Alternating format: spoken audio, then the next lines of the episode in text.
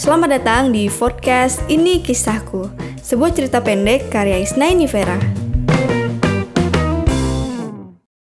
Tahu telur.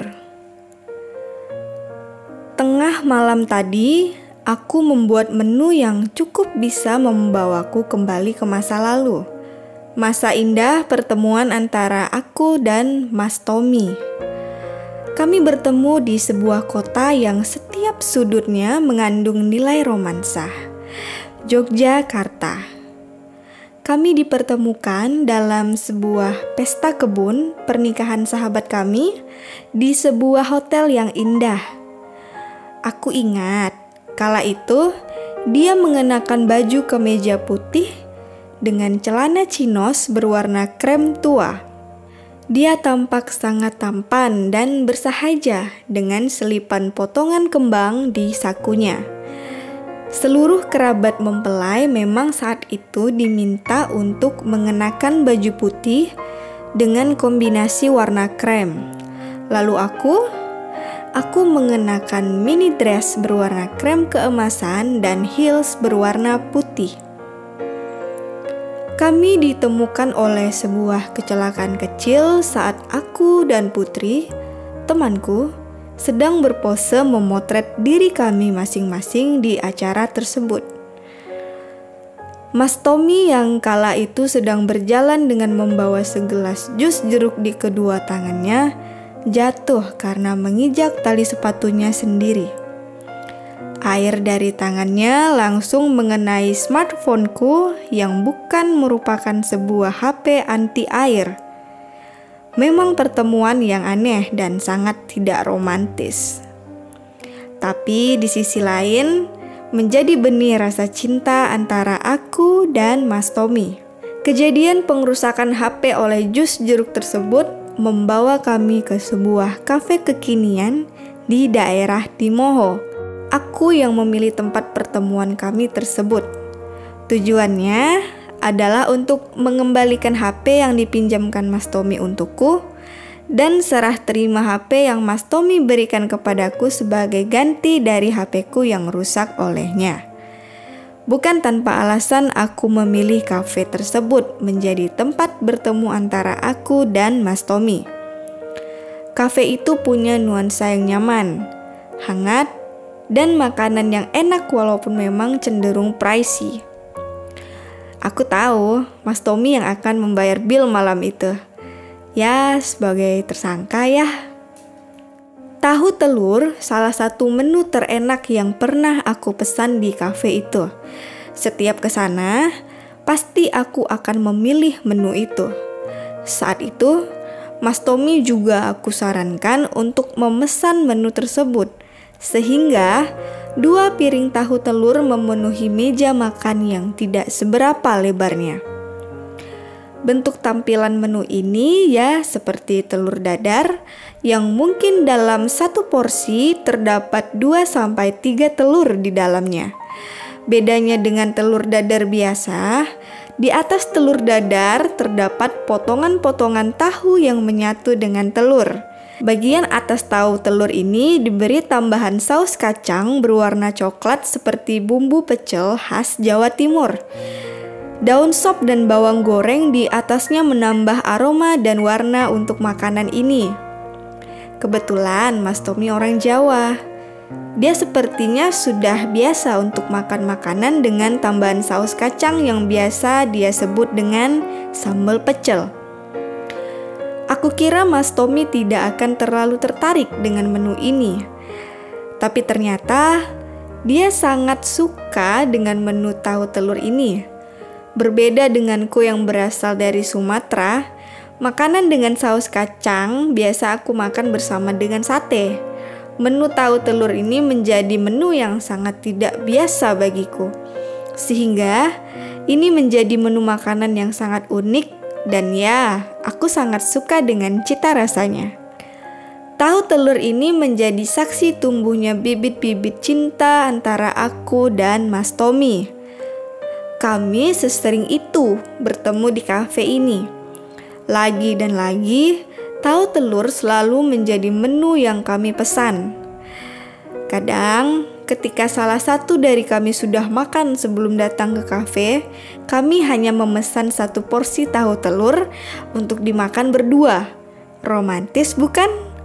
Ya, sangat romantis. Sepiring berdua dengan Mas Tommy. Kadang dia lagi sibuk-sibuknya War Mobile Legend, aku menyuapi sesendok tahu telur dengan saus kacang.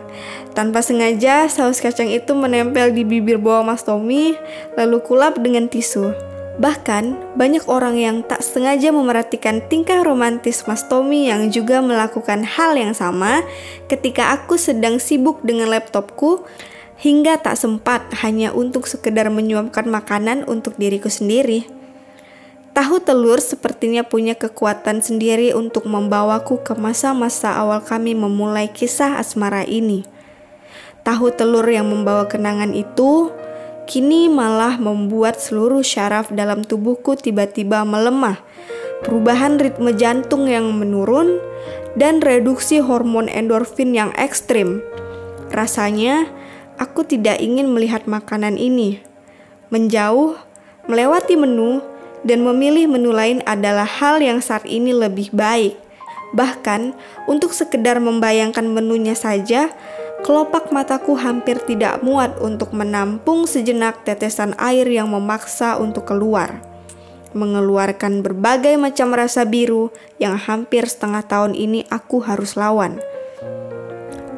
Aku putus dengan Mas Tommy sudah hampir tiga tahun kami menjalankan sebuah hubungan asmara tersebut. Itu bukan waktu yang sebentar. Hari-hariku, malam mingguku, hari Seninku, hingga hari Jumatku, selama tiga tahun ini sudah hampir terisi oleh seorang Mas Tommy. Orang yang waktu itu merusak HP-ku dengan jus jeruk. Aku menerima panggilan dari Mas Tommy. Mas Tommy marah-marah ketika aku memutuskan untuk mengirim paket makanan tahu telur untuk makan siangnya. Aku memang tidak pernah mengirimkan barang apa pun ke kantornya karena kami memang sesering itu untuk bertemu. Tapi kali ini berbeda. Mas Tommy tiba-tiba menghilang dari radar setelah dia menerima sebuah surat pemindahan tugas ke Semarang. Pemindahan dirinya ini sempat membuat hubungan kami menjadi berantakan. Aku tipe wanita yang tidak bisa berhubungan jarak jauh dengan pasanganku. Sebegitu manjanya aku. Tapi waktu itu aku akan mencoba demi Mas Tommy. Tapi niatku ini ternyata belum sempat terrealisasi. Mas Tommy memutuskan untuk menyudahi hubungan kami. Katanya, kami harus bisa membebaskan satu sama lain. Jarak ini juga ternyata berpengaruh terhadap dirinya. Dia juga tidak bisa berhubungan jarak jauh dengan pasangannya. Katanya, dia masih sayang, dia masih cinta, tapi aku merasa itu hanya menjadi alibinya. Semarang adalah kota tempat mantannya bekerja. Mantannya ini selalu diceritakannya kepadaku. Setiap kami jalan-jalan, ketika dia melihat barang atau makanan yang sering dimakan atau dikenakan mantannya, pasti dia akan menceritakan wanita itu kepadaku. Aku paling benci dengan bagian ini sepanjang jalan kisah cintaku bersama Mas Tommy. Aku yakin dia akan kembali mengusahakan hubungannya dengan si mantan, Meli namanya, mantan yang sekarang sudah hidup sendiri di Semarang. Jahatnya Mas Tommy, sekitar satu minggu sebelum aku mendapatkan telepon menyeramkan itu, Mas Tommy sudah menghantu alias ghosting. Aku yang kebingungan dengan sikapnya, kebingungan dengan mencari di mana sekarang Mas Tommy berada, kondisinya seperti apa, dia sedang apa, sudah makan atau belum, apakah tidurnya nyenyak atau tidak. Akhirnya memutuskan untuk bertanya kepada orang-orang terdekatnya, termasuk maminya. Maminya memang ikut Mas Tommy ke Jogja semenjak papi, ayah dari Mas Tommy meninggal beberapa bulan yang lalu. Ya, kami memang sudah sedekat itu baik aku dan keluarganya maupun dia dengan keluargaku. Jadi wajar ada harapan dariku untuk bisa lanjut ke jenjang hubungan yang lebih lagi, yaitu sebuah pernikahan. Aku menceritakan kepada Mami, ibu dari Mas Tommy tentang kekhawatiranku terhadap kondisi Mas Tommy, hilangnya kabar Mas Tommy, dan beberapa hal lainnya. Ternyata kata Mami, Mas Tommy memang sepertinya sangat sibuk akhir-akhir ini. Mungkin terkait pemindahan tugas kerjanya. Mas Tommy juga kelihatan sedang tidak enak badan. Kata Mami, Mas Tommy beberapa hari kebelakangan ini sering meminta parastamol karena kepalanya pusing dan agak meriang. Mami juga terkejut mendengar berita tentang hilangnya kabar Mas Tommy dariku. Karena katanya, Mas Tommy tidak ada bercerita dan jarang ngobrol akhir-akhir ini. Siang itu, dari sekian banyak pesanku yang hanya dibaca oleh Mas Tommy, aku memberanikan diri untuk mengirimkan kabar kepadanya bahwa kurir online sedang mengantarkan paket makanan untuknya. Sekarang, kurir itu baru saja keluar dari komplek rumahku.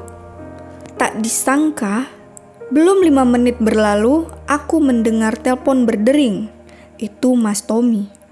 Aku sangat excited untuk mengangkat telepon darinya dengan bangga aku menjawab teleponnya dan menyapa, "Halo sayang." Tapi semua terasa berubah ketika dia hanya memanggil namaku. Kenapa? Sari sangat tidak biasa.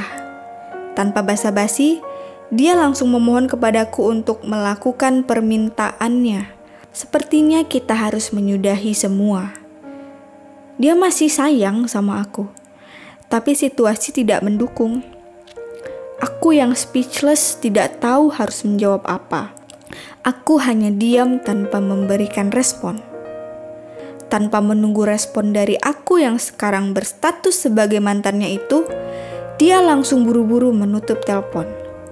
Katanya, aku harus baik-baik dan cepat move on karena dia juga sedang berusaha untuk move on.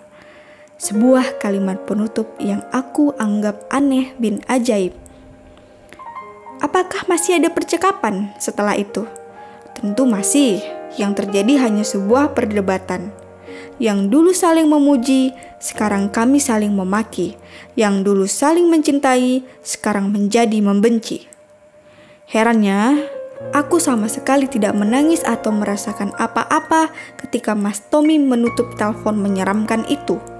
Sepertinya butuh waktu sepersekian jam untuk mencerna apa yang terjadi di percakapan telepon menyeramkan itu hingga akhirnya temanku, Lolita, datang menemuiku dan bertanya apakah Mas Tommy sudah menghubungi aku. Aku menjelaskan kepada Lolita bahwa aku baru saja ditelepon oleh Mas Tommy. Tangisku pecah ketika Lolita bertanya apakah tahu telurnya sudah sampai di Mas Tommy. Mas Tommy meninggalkan aku dengan seribu satu rasa penasaran, kegantungan, dan tanpa penjelasan sedikit pun. Bahkan, belum sempat aku mengkonfirmasi alasan kepergiannya dan menyampaikan tanggapanku bagaimana perasaanku tentang kejadian ini. Tahu telur kini fix menjadi saksi hidup bermula dan berakhirnya hubungan antara aku dan Mas Tommy. Makanan yang paling aku senangi kini paling aku hindari. Malam ini, tepat enam bulan setelah kisah cintaku kandas dengan Mas Tommy. Malam hari di rumah saat Idul Adha, aku sudah kembali ke kota asalku. Seperti rumah-rumah muslim pada umumnya, Menu hari ini dan beberapa hari ke depan pasti akan dipenuhi dengan daging sapi dan kambing. Kepalaku sampai pusing, entah kurang tidur atau karena kolesterol yang di tubuhku saat ini sedang naik. Ya, mungkin bosan jadi salah satu alasan juga aku tidak memilih daging untuk makan malamku kali ini. Padahal sate tadi siang masih banyak sisa. Aku melihat ke kulkas untuk mencari stok makanan yang bisa aku masak menjadi menu sederhana untukku sendiri. Di bawah freezer ternyata masih ada empat potong tahu putih yang aku beli beberapa hari yang lalu bersama ibu. Rencananya, aku akan makan nasi dan tahu goreng saja. Tapi saat aku berjalan menuju kompor, aku melihat di samping kompor ada banyak telur. Tahu dan telur. Dua benda yang kini sedang ada di hadapanku. Sempitas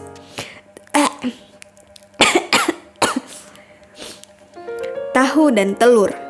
Dua benda yang kini sedang ada di hadapanku, sepintas mengingatkanku pada sesosok Tommy, perusak HP-ku dan perusak moodku beberapa bulan ke belakang ini. Aku sempat freezing beberapa detik untuk menentukan apakah aku hanya akan menggoreng tahu saja atau akan kucampurkan dengan telur menjadi menu tahu telur. What a pathetic life, kataku. Barang-barang ini saja mampu menurunkan mentalku dengan sekejap. Tapi, sebagai wanita yang mengimani bahwa dirinya kuat, aku yakin aku mampu melewati hari-hariku tanpa dia yang telah pergi meninggalkan aku. Memasak tahu dan telur menjadi sebuah tantangan dan pergejolakan batin yang sangat besar untuk saat ini. Tak menunggu badan dan pikiranku untuk freezing lebih lama lagi, aku mengambil pisau dan tatakan. Aku letakkan tahu untuk kupotong tipis. Potongan tahu tadi aku letakkan di sebuah mangkok cap ayam jago. Dua buah telur aku masukkan untuk kemudian dicampur bersama tahu tadi. Kemudian terakhir, dua siung bawang merah yang sudah kurajang dan kaldu jamur juga aku masukkan. Aku mencampur semua bahan dengan hati-hati supaya tahu tidak hancur. Minyak lalu kutang minyak Minyak lalu kutuangkan ke dalam wajan yang sudah panas. Tahu, telur, dan teman-teman yang sudah tercampur lalu aku dadar di atas wajan. Aku biarkan salah satu sisi untuk matang terlebih dahulu sambil mengingat-ingat bagaimana bahagianya aku dan Mas Tommy di awal hubungan. Ingatan itu tak akan pernah hilang rasanya. Lalu aku balik ke sisi selanjutnya supaya matang dengan sempurna.